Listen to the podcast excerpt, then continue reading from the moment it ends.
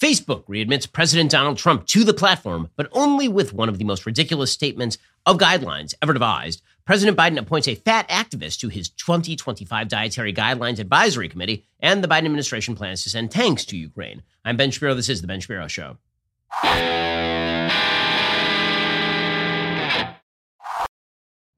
Well, Donald Trump is going to make his glorious return to Facebook, I would assume, sometime in the near future. Facebook has now released a statement saying that his two year ban is over. Now, you'll recall that when Elon Musk took over Twitter, he unbanned Trump, but Trump is on Truth Social. It would undercut his own profitability in order for him to leave Truth Social and move over to Twitter. He'd basically have to admit that Truth Social is a dud. He hasn't done that as of yet. I would assume sometime in the near future, if in fact he wishes to run a presidential campaign, he's going to have to go where the eyeballs are and move over to Twitter. But Facebook, again, you'll remember, banned Trump in coordination with Twitter and with the other social media networks. They did that immediately after the events of January 6th, claiming, based on unspecified breaches of their protocol, that Trump had to be banned. Now, they admitted at the time that he hadn't actually done anything to formally break any of their rules.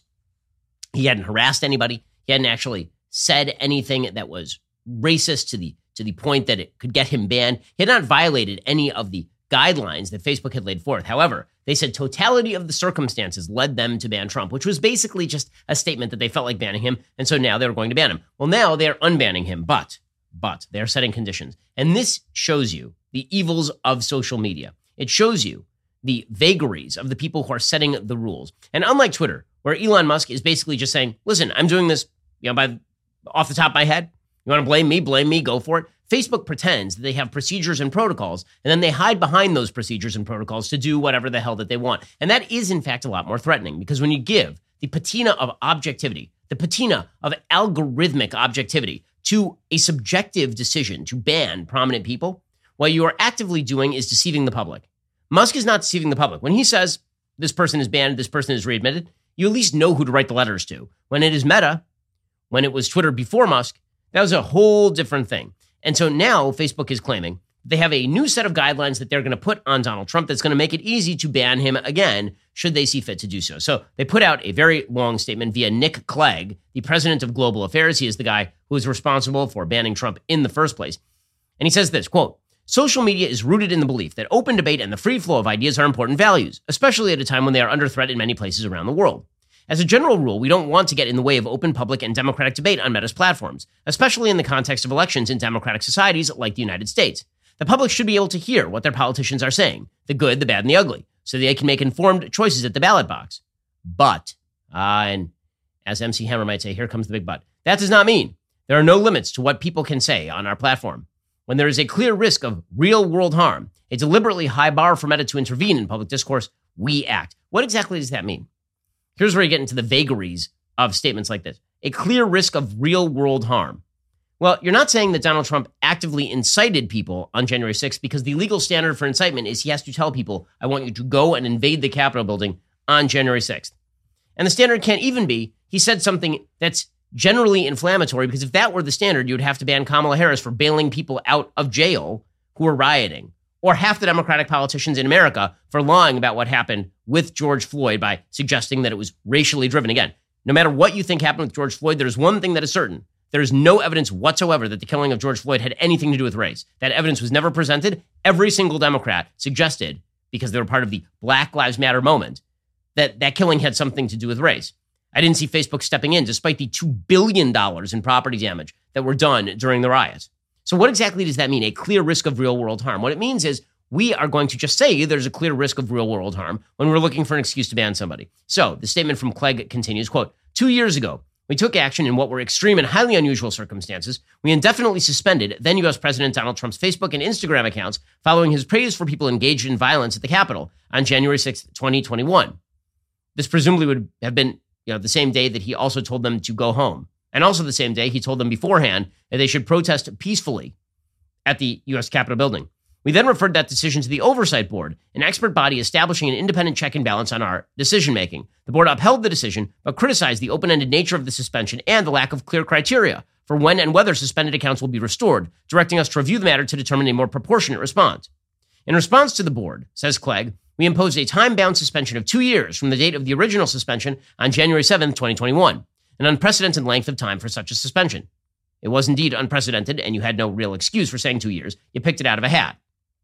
It is worth noting here that when they decided they were going to ban Trump in January of 2021, and then later decided it would be a two year ban, that was just in time for them to unban Trump just before the 2024 election cycle, presumably. Quote We also clarified the circumstances in which accounts of public figures could be restricted during times of civil unrest and ongoing violence, and introduced a new crisis policy protocol to guide our assessments of on and off platform risks of imminent harm so we can respond with specific policy and product actions. Now, notice again that they say that they have a protocol to guide their assessment of on and off platform risks of imminent harm. So if you don't even do something on Facebook, but you do something off of Facebook, now they're saying that if there is a clear risk of danger off of Facebook, they can ban you on Facebook for that, which makes them sort of like God. Right? There, there is no bleed, there is no actual barrier between what you are doing in the rest of your life and Facebook seeing that and then banning you on platform for something you did well off the platform. They also said that before making any decision on whether or not to lift Trump's suspension, we would assess whether the risk to public safety has receded. Now, again, what, what does that even mean the risk to public safety has receded? Literally receded the day of. You know when the risk to public safety receded? When the cops went in and arrested everyone and hundreds of them went to jail. That would have been the time the public safety was now restored. But apparently it took two years for the risk to recede.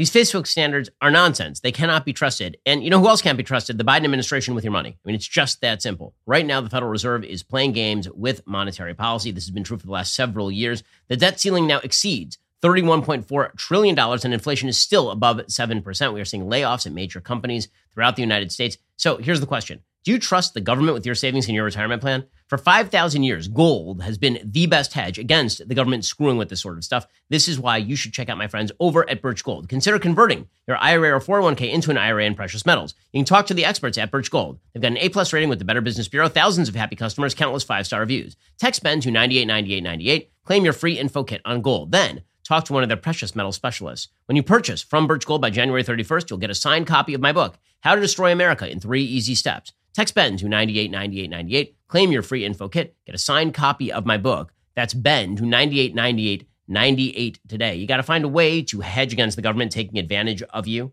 whether they are inflating the currency or they're just screwing around with the regulations on the market. One of the best ways has always been precious metals. Text Ben to 989898 and get started today. We'll get to more on this in just a moment. First, we're experiencing a lot of global instability as we plunge into primary season. How are you protecting your family in the middle of all of this chaos? The fact is, there's one asset that has withstood famine, war, political, and economic upheaval dating back to ancient times. That, of course, is gold. It's not too late to diversify an old IRA or 401k into gold, and Birch Gold Group can help you with that. Birch Gold can help you create a well thought out and balanced investment strategy. They'll help you convert an existing IRA or 401k into an IRA in gold without paying a penny out of pocket. Diversify into gold today. Just text Ben to 989898 for a free info kit. With an A-plus rating with the Better Business Bureau, countless five-star reviews, thousands of happy customers, I encourage you to check out Birch Gold today. Text Ben to 989898. Claim your free info kit. Protect your savings with gold the way that I did. Diversification is always a smart business strategy, particularly in really tenuous times. This is a tenuous time. You should check out my friends over at Birch Gold. Text Ben to 989898. Get in touch with them today. Ask all your questions. Text Ben to 989898 to get started with Birch Gold. They say this Facebook. The suspension was an extraordinary decision taken in extraordinary circumstances, which is an easy way of saying we just did it as a knee jerk reaction. The normal state of affairs that the public should be able to hear from a former president of the United States and a declared candidate for that office again on our platforms. Now that the time period of the suspension has elapsed, the question is not whether we choose to reinstate Trump's account, but whether there remain such extraordinary circumstances that extending the suspension beyond the original two year period is justified. To assess whether the serious risks to public safety that existed in January 2021 has sufficiently receded, we have evaluated the current environment according to our crisis policy protocol, which included looking at the conduct of the U.S. 2022 midterm election and expert assessments on the current security environment. Now, we don't know who these experts were. We have no idea how that determination was done. We don't know exactly what factors went into that consideration. I'm pointing out all the vagaries here because, in the end, it is a bunch of Democrats at Facebook who are deciding who to ban. In the end, that's what this is. And they can pretend that it's algorithmic. They can pretend they can hide behind the computers. They can pretend that it's all AI. It is not. It is a bunch of people who are setting policy and they are doing so in completely arbitrary fashion. Or, if you're a partisan, completely non arbitrary fashion. They say that the risk has sufficiently receded and that we should therefore adhere to the two year timeline we set out. But they say Trump is subject to our community standards in light of his violations. He now faces heightened penalties for repeat offenses, penalties which will apply to other public figures whose accounts are reinstated from suspensions related to civil unrest under our, under our updated protocol. In the event that Trump posts further violating content, the content will be removed. He will be suspended for between one month and two years, depending on the severity of the violation. Our updated protocol also addresses content that does not violate our community standards, but that contributes to the sort of risk that materialized on January 6th, such as content that delegitimizes an upcoming election or is related to QAnon. So, this policy is a total mess. It's a total and absolute cluster. When they say content that delegitimizes an upcoming election, how about, say, content that suggests that Georgia's voting law is Jim Crow 2.0? That delegitimizes an upcoming election. If you claim that there's going to be widespread voter suppression and that this is going to lead to skewing of the results. Let's say you're Stacey Abrams and you say this over and over and over and over. Does that mean that you're going to get banned on Facebook? I think not. And this this sort of policy is really overbroad and also really specific to Donald Trump. We may limit the distribution of such posts, they say, for repeated instances, may temporarily restrict access to our advertising tools. This would mean that content would remain visible on Trump's account, but would not be distributed in people's feeds, even if they follow Trump, so they would essentially shadow ban him. We may also remove the reshare button from such posts, so they would prevent you from even being able to share what Trump is saying, and may stop them being recommended or run as ads. In the event that Trump posts content that violates the letter of the community standards, but under our newsworthy content policy, we assess there is public interest in knowing that Trump made the statement that outweighs any potential harm, we may similarly opt to restrict the distribution of such posts, but leave them visible on Trump's account. So again, this is all just, it's a complete mess. So they think it's newsworthy content and it outweighs potential harm, but they could theoretically re- they, they could just restrict the distribution of the post. They say we publish our community standards publicly so everyone can see where we draw that line. Our policies sometimes require reconsideration and revision. We are highlighting these rules today because we anticipate that should Trump choose to resume activity on our platforms, many people will call for us to take action against his account and the content he posts, while many others will be upset if he is suspended again or if some of his content is not distributed on our platforms. We want to be as clear as possible now about our policies. This is about as clear as mud and it's meant to be as clear as mud. It is not going to actually stop any of the problems that Facebook faces. If they ban Trump again, the right will properly be quite upset. If they do not ban Trump again, the left will be absolutely enraged. So instead, what you're going to see is a selective attempt to shut down particular messages coming from Trump's account. That, that's what's actually, they're not going to ban Trump again. They're just going to shadow ban him a lot. They're going to step in. They're going to prevent you from resharing his posts. They're going to allow stuff to remain on his page, but they're going to make you go to his page. Now, I don't know what to call this other than election interference. This is clearly election interference. When you have major social media companies overtly stating that one candidate, not others, one candidate is going to be hit with a bunch of restrictions that only apply to that candidate because no other major candidate in the United States has ever been banned from Facebook. What you are essentially saying is that you're going to put a thumb on the scale against Trump. That's what you're doing over at Facebook. They conclude we know any decision we make on this issue will be fiercely criticized. Reasonable people will disagree over whether it is the right decision, but a decision had to be made, so we have tried to make it as best we can in a way that is consistent with our values and the process we established in response to the Oversight Board's guidance. I'm sorry, guys, that doesn't even come close to making any sense whatsoever. It's an, another attempt by Facebook to, to sort of split the baby, when in reality, they should have just taken the original stance that Mark Zuckerberg took at Georgetown in 2018 when he said, We are a free speech platform. End of story. We are not going to ban Donald Trump. If you don't like what Donald Trump has to say, you can mute him. You don't have to reshare him. You don't have to amplify him. This, by the way, is how I deal with my personal Twitter account. My Twitter is the account that I, I tend to use the most on a personal level. I have almost five and a half million followers on Twitter. Many of those people hate my guts. You know what I choose to do? I don't ban any of them. No one is banned from following my account on Twitter. Instead, you know what I do to people who are abusive? I mute them, which is also called life. You can do that in your life. But these social media platforms decided that because Democrats were calling on them to control elections, now they're actively going to do that. And again, there are many of them who admit this. There's a woman named Crystal Ball who wrote a piece for Time magazine in the aftermath of the 2020 election admitting that they were doing exactly this. They were intervening in social media in order to prevent the dissemination of messages that were harmful to Democrats.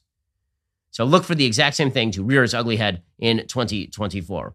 We'll get to more on this in just one second. First, we all know the first thing we do when we get home from work is change out of those work clothes and get into the comfortable lounge loungewear. Well, luckily for me, I have Tommy John because as I slip in to something more comfortable, my Tommy John loungewear set, I'm immediately enveloped in a cocoon of supreme softness and unparalleled comfort. Not only is their loungewear cozy enough to use as sleepwear, it's stylish enough to wear for a quick stroll to the park with my kids, and you won't look like you just rolled out of bed, even if you may have done just that. Tommy John uses luxuriously soft tri-blend fabrics with flexible four-way stretch. Plus, their fabric is non-pilling, meaning it doesn't leave behind lint balls or fuzz. And guys, you might be wondering how they can get any better. Good news. Their underwear amazing. I mean, I've been using them for years, literally throughout all my other pairs of underwear.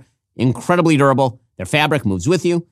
It's just great stuff. Plus, Tommy John's best pair you'll ever wear or its free guarantee protects your most valuable asset. So shop at Tommy John. Get 20% off your first order right now at TommyJohn.com slash Ben. Save 20% for a limited time at TommyJohn.com slash Ben. That's TommyJohn.com slash Ben. See site for details. Okay, meanwhile, I, I got to admit, this story, I won't say that this is the most important story of the day. I will say, however, that I have a bizarre obsession with the ugly statues. And uh, there are a lot of ugly statues that have been produced lately. So we saw that MLK statue in Boston that looked like a tentacled thing. I'm not sure exactly what it was supposed to be. It was the MLK statue. I suppose it was supposed to be a hug between MLK and his wife, but it was just their arms, and it was disembodied arms at that. Their heads were missing, their bodies were missing. So it sort of looked like bizarre tentacle monsters that were hugging. I don't know what it is with Democrats and tentacles, but now there's another tentacle monster that has emerged onto the scene. This time, it has emerged atop the New York courthouse. According to the New York Times, quote, frenzied commuters in New York's Flatiron District have been stopped in their tracks in recent days by an unlikely apparition near Moses, Confucius, and Zoroaster.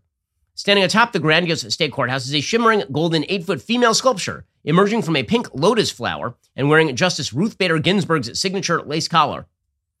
Staring regally ahead with hair braided like spiraling horns, the sculpture, installed as part of an exhibition that opened last week, is the first female to adorn one of the courthouse's 10 plinths dominated for more than a century by now weathered statues representing great lawgivers throughout the ages, all of the men. By great lawgivers, we are talking about the founders of religions. Sorry, no matter what you think of Ruth Bader Ginsburg, Ruth Bader Ginsburg is not on par with Moses or Confucius. I'm sorry, no. Zero statements that Ruth Bader Ginsburg has ever made are going to live 2,000 years. Few of them are even going to live two years.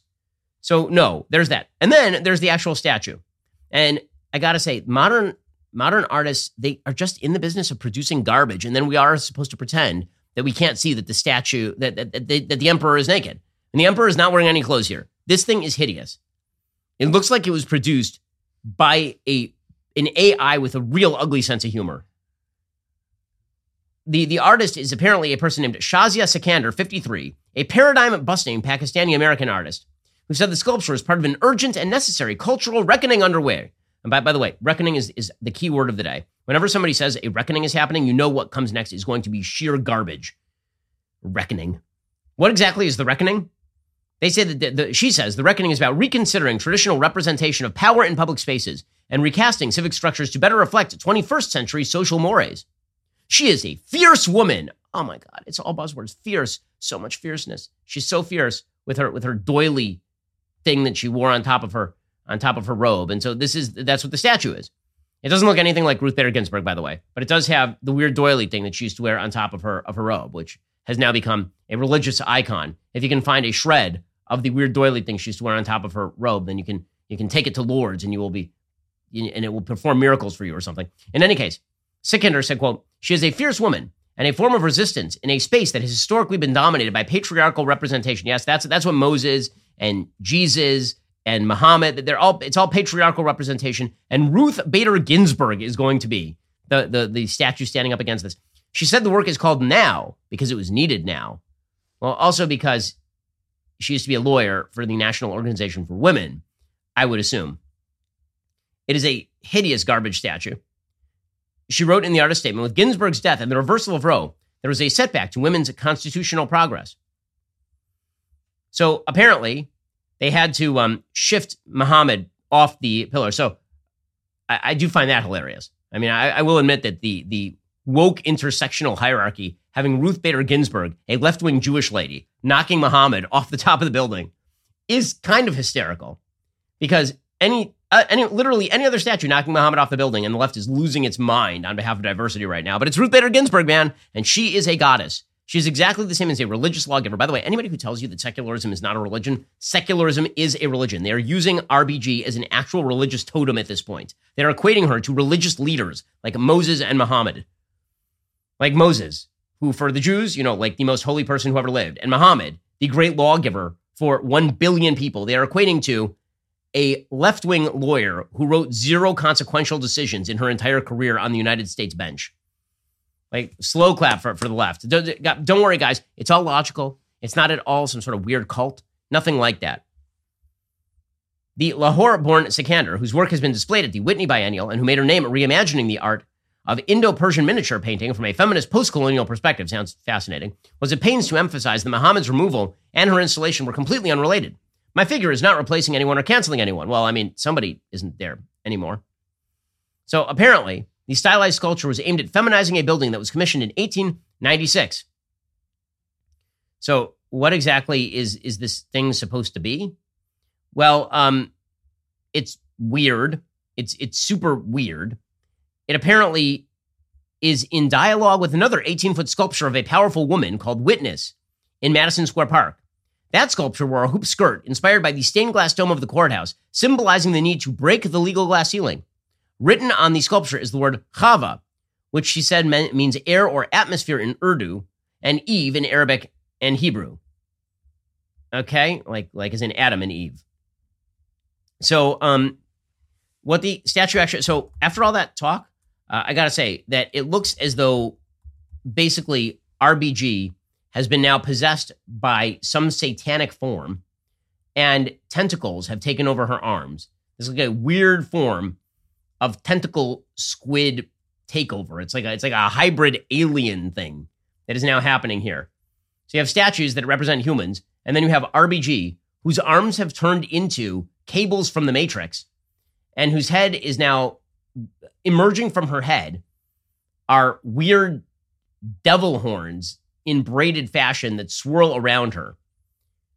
Also, she's nude except for the weird doily thing.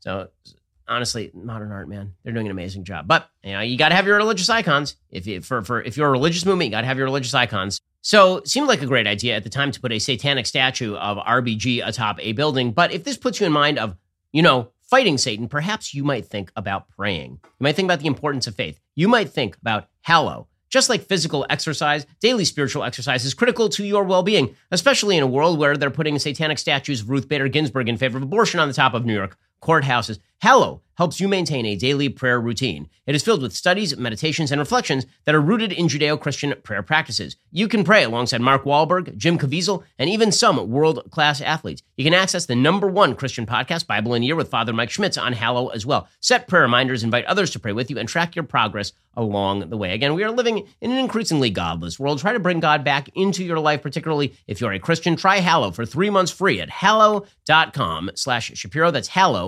H A L L O W dot com slash Shapiro to get started today. So I'm excited that New York's courthouse will now have this religious icon. It'll only be there temporarily, um, as as would befit, the patriarchy. I mean, it, it couldn't be there permanently. Only the patriarchy has to move that thing. And by the way, women try not to look upon the statue of RBG Medusa, Ruth Bader Ginsburg Medusa. If you do, your uterus will reportedly turn to stone. So that that is exciting stuff happening in New York. Okay. Meanwhile, in the other stupidest story of the day, Joe Biden apparently has a um, he has a panel, another one of these governmental panels. It is the 2025 Dietary Guidelines Advisory Committee. Ooh, ah. So normally when you think about the Dietary Guidelines Advisory Committee, you think maybe we shouldn't just like feed people things that will make them fat. How about that? How about that the dietary advice that we give people isn't run by the Department of Agriculture and a bunch of farmers who are trying to sell you corn syrup, which is literally what happened in the United States in the 1970s. Remember that food pyramid? Do you remember this? And the food pyramid at the bottom said grains. And then everybody followed the food pyramid and they got super duper fat because it turns out grains make you super fat, as we all know now. And it was driven entirely by the Department of Agriculture because farmers were like, hey, man, we're growing all this corn over here. What are you going to do with this corn? What if we just tell everybody that corn is amazing for you? What if we just tell everybody that all this wheat, you shove it down your gullet and you'll get skinny? The truth is, you should be eating a lot more vegetables, a lot more fruits, should be eating a lot more meat, a lot more eggs, fish, very good for you you should really skimp on the carbs. As anybody who's tried to stay in shape will tell you, carbs are effectively the devil. They taste amazing and they also make you unbelievably fat. In any case, what exactly is the 2025 Dietary Guidelines Advisory Committee going to do? Well, we do have one indicator. Apparently, Joe Biden has now appointed a Dr. Fatima Cody Stanford. She claims that obesity is mostly genetic. She's one of the 20 doctors appointed to the committee, according to the Daily Caller, which will examine the relationship between diet and health through a health equity lens. Oh, goody, goody gumdrops. A health equity lens, factoring in socioeconomic status, race, ethnicity, and culture. I didn't realize that being a fatso was a matter of status, race, ethnicity, and culture. How about caloric deficit, gang? Don't eat as much as you burn. That is the that is the rule. It's very very simple. Now it's not easy to keep. I will admit that I have not always kept to it. My weight fluctuates just like any other human. However, the wisdom of the ages does not change here, and it turns out that if you eat too much, you get fat. I know this is like very mysterious stuff here. They apparently are going to um, provide recommendations to the USDA and the Department of Health and Human Services. This particular doctor has claimed that doctors do not understand obesity and that many patients can't simply lose weight through improved diet and exercise. So on January 1st, she appeared on CBS's 60 Minutes, and she then explains that it's actually genetic. The reason that you're fat is genetic. So it's not any fault of yours. You shouldn't bother dieting. There's nothing you can do. You are doomed to be a large fatso for the rest of your life. It's a brain disease. It is? It's a brain disease. Well, like syphilis? And the brain tells us how much to eat and how much to store. Dr. Fatima Cody Stanford, an obesity doctor at Mass General Hospital, an associate professor at Harvard Medical School, says common beliefs about obesity are all wrong. I've always heard that it's the fast food, that it's the diet cokes, that kind of thing, that is the instigator. Is that true? So I think we have to look at the different causes of obesity as a big pie. And that's one factor. But notice how I'm using this part of the pie, right? But the number one cause of obesity is genetics. 79 to 90% of physicians in the United States have significant bias towards individuals that are heavier. Oh, that's so sad. Well, I mean, by significant bias, you mean they tell people that they need to lose weight and then people get super offended? So, my wife is a family med doc, and this has happened to her before, right? Somebody will come in, and it turns out obesity makes everything you have worse. Every single health condition you have, it makes it worse. COVID, it makes it worse. Worse. Heart disease, it makes it worse. Various forms of cancers, they think now are linked to obesity. And so, if you tell somebody who is young and obese, you need to lose weight, and the way that you lose weight is you eat healthier, you get more exercise, stop cramming food in your face. If you say that, people get super offended. They're like, I'm, I'm just big boned. You're not big boned. Okay, I'm, I'm, again, it is not, we live in a society where it is now considered wise and normal to tell people that things they can fix are not in their control. And if you tell them they are in their control and they should fix them and it will be better for them if they fix them, people get super angry at you. Now we have the government appointing experts who say exactly that. She said, quote, for many of us, we can go on a diet. Something like the biggest loser, right? You go and you restrict people. You make them work out 10 hours a day. You feed them 500 calories. For most people, they will acutely lose weight. But 96% of those participating in the biggest loser regained their weight because their brain worked well. It was supposed to bring them back to store what they needed or what the brain thinks it needs. Well, which means that you have to break the brain habit. I mean, as everyone who has ever dieted understands, you have to come up with a sustainable plan for dieting. I'm not a diet and, and lifestyle advice show here, but I'm just telling you you know, these sort of crash diets where you lose 100 pounds and you do it really, really fast, you are going to bounce back in the opposite direction very often because you have not come up with a sustainable diet that will last you the rest of your life. That is what you actually need. You need to figure out what you can do on a daily basis that is going to lower your caloric intake, and then you need to maintain that for literally ever. As part of her work on the committee, Stanford will provide recommendations to HHS and USDA that inform federal dietary programs and nutrition programs, as well as dietary education. Today, we are super fat. We didn't used to be quite as fat. Well, when you think about your business, maybe your business used to be in slightly better shape as well, and now you need to trim some fat. Whatever you need to do to help your business, one thing you can't afford is to have given a bunch of your business's money to the government that you shouldn't have given to the government. This is why you need to talk to my friends over at Innovation Refunds. If your business has five or more employees and managed to survive COVID, you could be eligible to receive a payroll tax rebate of up to 26 grand per employee. It's not a loan, there's no payback, it is a refund on your taxes. The challenge is how do you get your hands on it? How do you cut through the red tape and get your business the refund money? Go to getrefunds.com. Their team of tax attorneys are highly trained in this little known payroll tax refund program. They've already returned $1 billion to businesses and they can help you too. They do all the work, no charge up front. They simply share a percentage of the cash they get for you. Businesses of all types can qualify, including those who took PPP, nonprofits, even those who had increases in sales. Just go to getrefunds.com, click on qualify me, answer a few quick questions. This payroll tax refund is only available for a limited amount of time. Don't miss out. Go to getrefunds.com. Again, that's getrefunds.com, G E T R E F U N D S.com, getrefunds.com to get started today. Now, I'd like to point out here something, which is that we didn't used to be that fat a country. If this were a genetic condition, one of the things that you should think about is the fact that we didn't used to be even remotely as fat as we are right now. In fact, if you go back in American history, you go back to like 1980, it turns out that Americans were significantly skinnier than they are right now. According to a study from the National Library of Medicine, and this is actually from the Surgeon General's Vision for a Healthy and Fit Nation. It's a governmental document. Quote, the prevalence of obesity changed relatively little during the 1960s and 70s, but it increased sharply over the ensuing decades. From 13.4% of Americans in 1980 to 34.3% of Americans in 2008 among adults, and from 5% to 17% among children during the same period. The prevalence of extreme obesity also increased during 1976 to 1980 and 2007 2008, and approximately 6% of US adults now have a BMI of 40 kilograms per square meter or higher.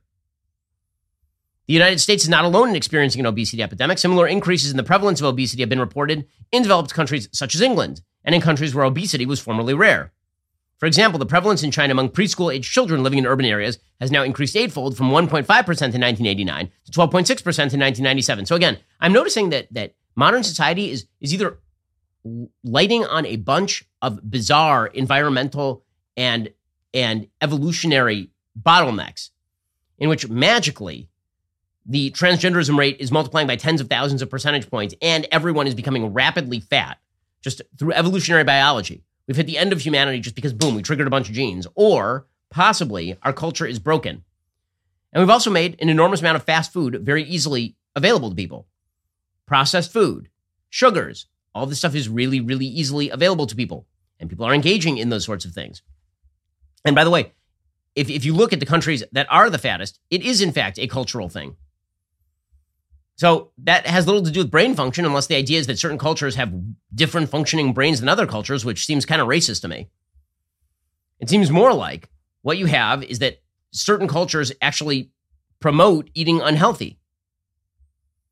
Now, there, there are certain cultures where the diet is just different, right? I mean, if you, if you go to, to cultures in the, in the Asian Pacific region, you'll find that these are disproportionately overweight places, right? The Cook Islands actually is the most obese country in the world followed by Nauru and Samoa and Tonga and Tuvalu. Right, these are all countries that are in the uh, Pacific Asian region. The United States, however, is apparently on the list. The United States is the fattest of the westernized countries. If you look at the obesity rate in the United States, it is currently 36.2%. By the way, the total obesity rate for both men and women in Nauru is 61%. Wow. The United States is about 36%. And then it's Jordan, Saudi Arabia, Egypt, and and th- by the way, this is one of the reasons why when people make a comparison between the health outcomes in the United States and the health outcomes in, say, Norway, that is complete apples to oranges. You cannot make that comparison whatsoever. It's ridiculous to make that comparison. Like the the Nordic countries don't even chart in terms of the fattest countries. So maybe we should focus in on the fact that we have an actual obesity crisis in the United States rather than appointing people who make people feel good about the, the weight that they are carrying around rather than telling them that they actually need to lose that weight. This is having pretty significant downstream effects, not just on the health of the nation, but on things like but on things like the, the military and our, our ability to recruit in the military. According to a 2018 RAND report featuring roughly 18,000 randomly selected participants across each of the service branches, 66% of service members are considered to be either overweight or obese. One of the big problems we are having in recruiting people to the military is that you're supposed to not be a giant fatso when you go into the military, and too many people are showing up and they can't actually pass the tests. This does correlate with the obesity epidemic plaguing in the United States, where as of 2015, one in three young adults are considered too fat to enlist. One of the reasons, by the way, huge number of people died in the United States of COVID is because we are a super fat country. And when people like Joe Rogan mentioned this and suggested, hey guys, maybe as a first resort, we ought to go to the gym and lose weight, people laughed at him. It made people feel bad. Instead, we have to promote fat positivity. And we have to suggest that you are healthy at any weight. You are not healthy at any weight. If you are 150 pounds overweight, you are 100% not healthy at that weight. Stop pretending that making people feel validated about how they look is somehow more important than protecting their health by telling them the truth about the health effects of what they're doing. If that were the case, by the way, then you know it looked really cool in like the 1940s and 50s? Smoking. Looked super cool. Watch all the movies. All the cool kids were doing it. And then it turns out it kills you of lung cancer. And so he said to people, hey, you know what you should stop doing? Smoking and people stop smoking. But now we have, I guess, if, if smoking were a, a, full public health issue right now at the level that, that obesity is, I suppose now we'd be appointing people to government agencies to say that that really smoking is just a brain disorder. After all, addiction is a brain disorder. Just the foolishness knows no bounds. I mean, do we understand the stupidity of encouraging people to just continue being fat? It's unbelievably stupid. Just like it is unbelievably stupid to continue to spend too much money on your cell phone coverage. That'd be a dumb thing to do. This is why you need Pure Talk. Pure Talk is the antidote to woke wireless companies. It is proudly veteran owned, employs a US based customer service team, and absolutely refuses to spend money on bad news networks. Pure Talk's service is great. I mean, they are one of the largest networks in the country. They share a tower network with one of the big guys. You can get blazing fast data, talk and text for as low as 30 bucks a month. It's probably half what you're paying for Verizon, AT&T, or T-Mobile. You can switch over to Pure Talk in as little as 10 minutes while keeping your phone and your phone number as well. Your first month is guaranteed risk-free. Try it. If you're not completely happy with the service, you get your money back right away. This year, make it a goal to support companies who support you. Go to puretalk.com, enter promo code Shapiro, save 50% off your very first month of coverage. That's puretalk.com, promo code Shapiro. Pure Talk is simply smarter wireless. Don't waste your time doing dumb stuff. Don't be deceived by people who tell you lies. Instead, head on over to puretalk.com, get the coverage that you need with the data coverage that you need. puretalk.com, promo code Shapiro to get started today. Also, I want to talk to you about some amazing things happening over at Daily Wire Plus. On my last Sunday special, I sat down with Father Frank Pavone, a priest and pro life activist who was recently dismissed by the Catholic Church for persistent disobedience. In our conversation, Father Frank describes a noticeable ideological shift amongst the clergy and how Pope Francis himself has intentionally sowed confusion around long held church teachings regarding gay marriage, abortion, and others in order to placate a progressive agenda. It seems almost everywhere you turn, the world wants to make you more woke, but not Dennis Prager. Dennis wants to make you more wise. My good friend, the founder of PragerU, is going to do just that with a brand new series exclusively on Daily Wire Plus. It is called The Masters Program. The Masters Program takes decades of wisdom and experience from one of the most influential conservative thinkers in America and distills it all down in a way that is relevant and accessible. When you watch it, you'll come away better equipped to navigate the world through a lens of truth and virtue and to counter woke ideology and all of its lies and deception. Dennis has been a major factor in my life. It was actually by listening to Dennis Prager that my parents started becoming more orthodox in, in terms of their own religious practice. And Dennis is a, an amazing source of age old wisdom. The first two episodes of the PragerU Masters program are available to stream right now only at Daily Wire Plus. So head on over to dailywireplus.com, become a member, watch PragerU Masters program, and more. That's dailywireplus.com today. Okay, meanwhile, the Biden administration is now pledging to send tanks to Ukraine so the ante is being up. President Biden announced on Wednesday he would be sending M1 Abrams tanks to Ukraine to help it defend against Russian invaders, a decision meant to unlock a wave of heavier aid by Western allies in preparation for an expected escalation of fighting in the spring. Things are going to get hotter and hotter in the spring by pretty much all accounts. Speaking at the White House after a morning of telephone calls to European allies, Biden said the United States would send 31 Abrams tanks, the equivalent of a Ukrainian battalion, and that Germany would also follow through by contributing its own Leopard 2 tanks and freeing other allies to send their own, the equivalent of two more battalions. Here was Joe Biden announcing just that yesterday. He says, We will be sending Abrams tanks to Ukraine. Today, I'm announcing that the United States will be sending 31 Abrams tanks to Ukraine, the equivalent of one Ukrainian battalion. Secretary Austin has recommended this step because it will enhance the Ukraine's capacity to defend its territory and achieve its strategic objectives. Now, I'd be a lot more edified by all of this if I thought that uh, Joe Biden were capable of carrying forward a plan. I'm not sure that he's capable of carrying forward a sentence. Here was Joe Biden trying to explain what exactly he was doing here, and suddenly he starts jabbering about Ukrainian aggression, and none of this is, is particularly edifying. Together with our allies and partners, we've sent more than 3,000 armored vehicles, more than 8,000 artillery systems, more than 2 million rounds of artillery ammunition, and more than 50 advanced multi launch rocket systems anti-ship and air defense systems, all to help counter Ukraine's brutal aggression that's happening because of Russia. Ukraine's brutal aggression that's happening because of Russia? Uh, dude, dude. By the way, that wasn't his only gaffe of uh, that particular press conference. He also forgot exactly what the Secretary of Defense does, so that was awkward. And they need an enduring capability to deter and defend against Russian aggression over the long term the Secretary of State and the Secretary of, of the uh, of uh, uh, the military be, behind me are they they've been deeply deeply involved in this this whole effort.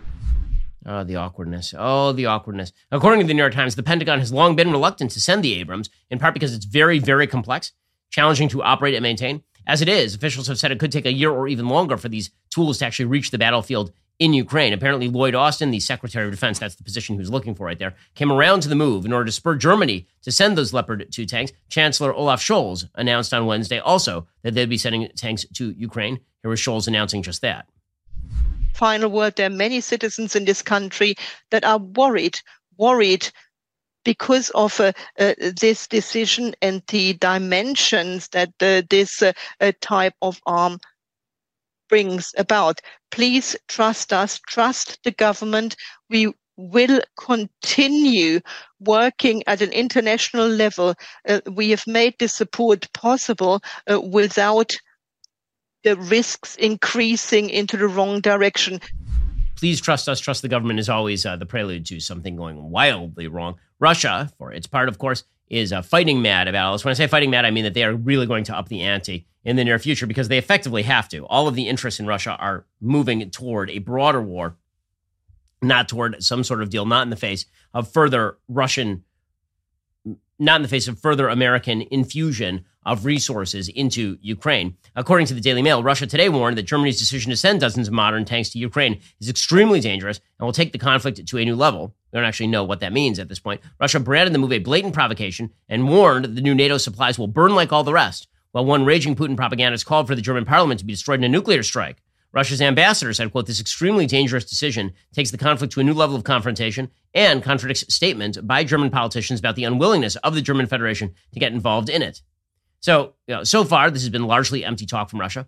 And they're obviously talking about upping the ante by drafting millions more people and just throwing them cannon fodder style into Ukraine. They're talking, of course, about mass mobilization. They're talking about a broad offensive in the spring and all the rest.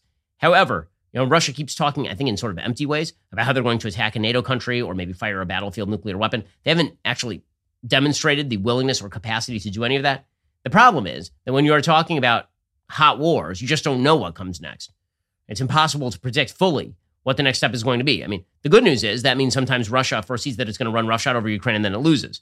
It also means that the longer this goes on, the further the chance that something could go wildly wrong. Russia had warned the supply of more tanks would leave a lasting mark and lead to nothing good. With fears in Moscow that the high tech equipment could land a devastating blow on the invading forces, pressure has been building for weeks on Scholz's government to send the tanks and allow NATO allies to do the same. The goal is to quickly establish two battalions with Leopard 2 tanks for Ukraine, according to the statement. Training Ukrainian troops how to use the armor will begin in Germany almost immediately.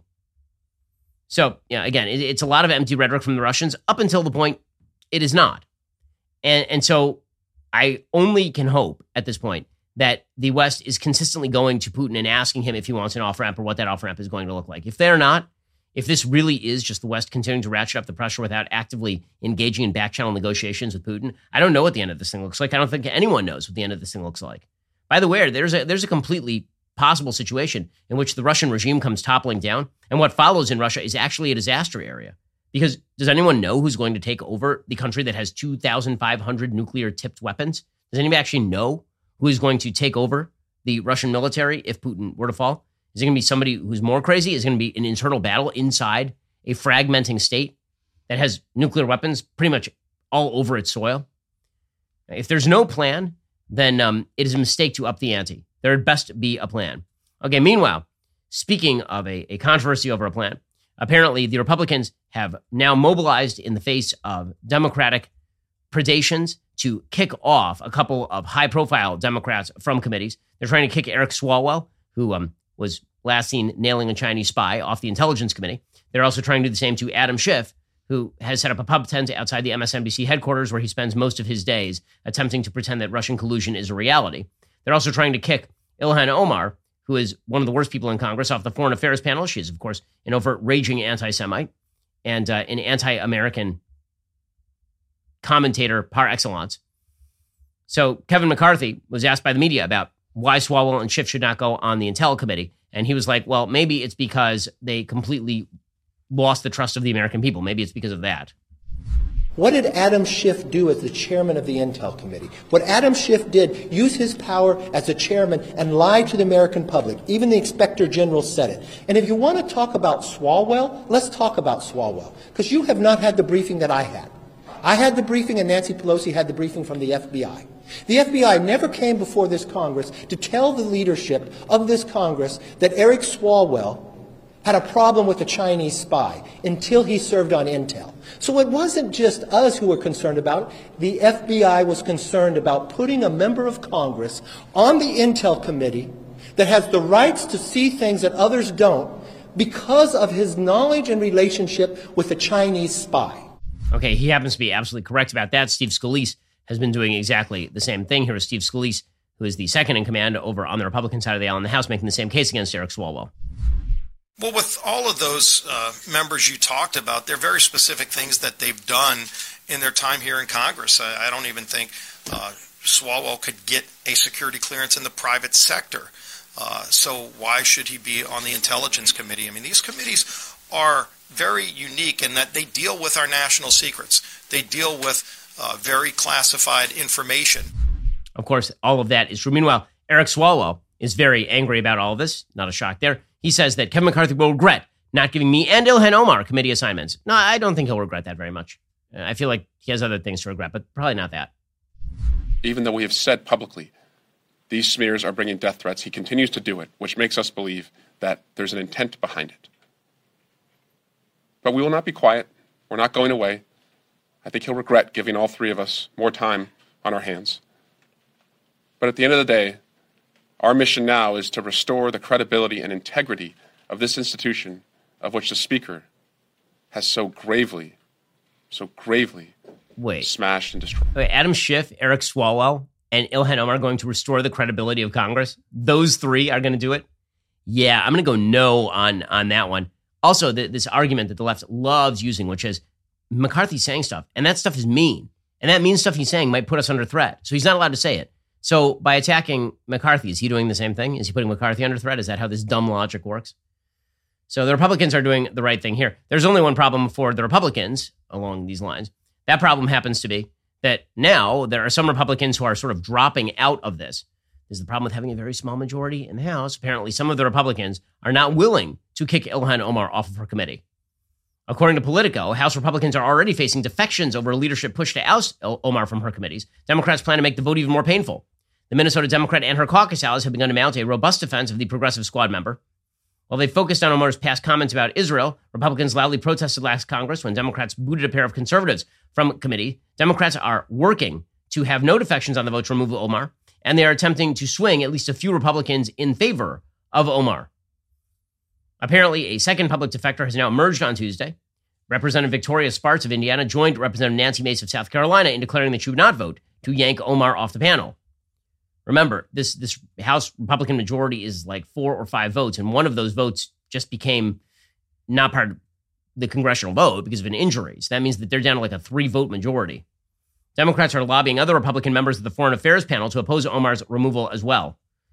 If McCarthy can't hold that together, Again, I feel bad for McCarthy in the sense that he has the world's worst job. It is a garbage job to try to hold together a fractious committee. But if Republicans can't even get together to kick Ilhan Omar off the committee in the aftermath of a bunch of Republicans being kicked off committees by Nancy Pelosi, I don't know what the Republican majority is really all that good for.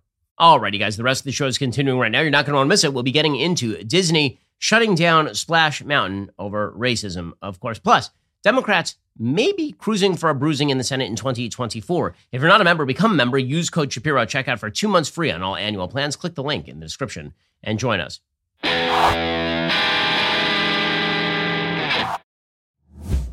Did you know that a baby's heart begins to beat at just three weeks? At five weeks, it can be heard on ultrasound. In some cases, the heartbeat can be the baby's only defense in the womb, which is where preborn steps in. Preborn rescues 200 babies every day from abortion simply by providing moms with free ultrasounds that allow her to hear her child's heartbeat and see their perfectly formed body in the womb. By six weeks, the baby's eyes are forming. By 10 weeks, a baby is able to suck his or her thumb. Preborn needs our help to save these precious souls. For just 28 bucks, you could be the difference between the life or death of a baby. If you become a monthly sponsor, you'll receive stories and ultrasound pictures of the lives you helped to rescue. All gifts are tax deductible. 100% of your gift donation goes toward saving babies. To donate, dial pound 250, say keyword baby. That's pound 250 baby, or go to preborn.com slash Ben. That's preborn.com slash Ben. Go check them out right now. Preborn.com slash Ben. It's the best thing you're going to do today or maybe ever. Dial pound 250, say keyword baby start saving children today.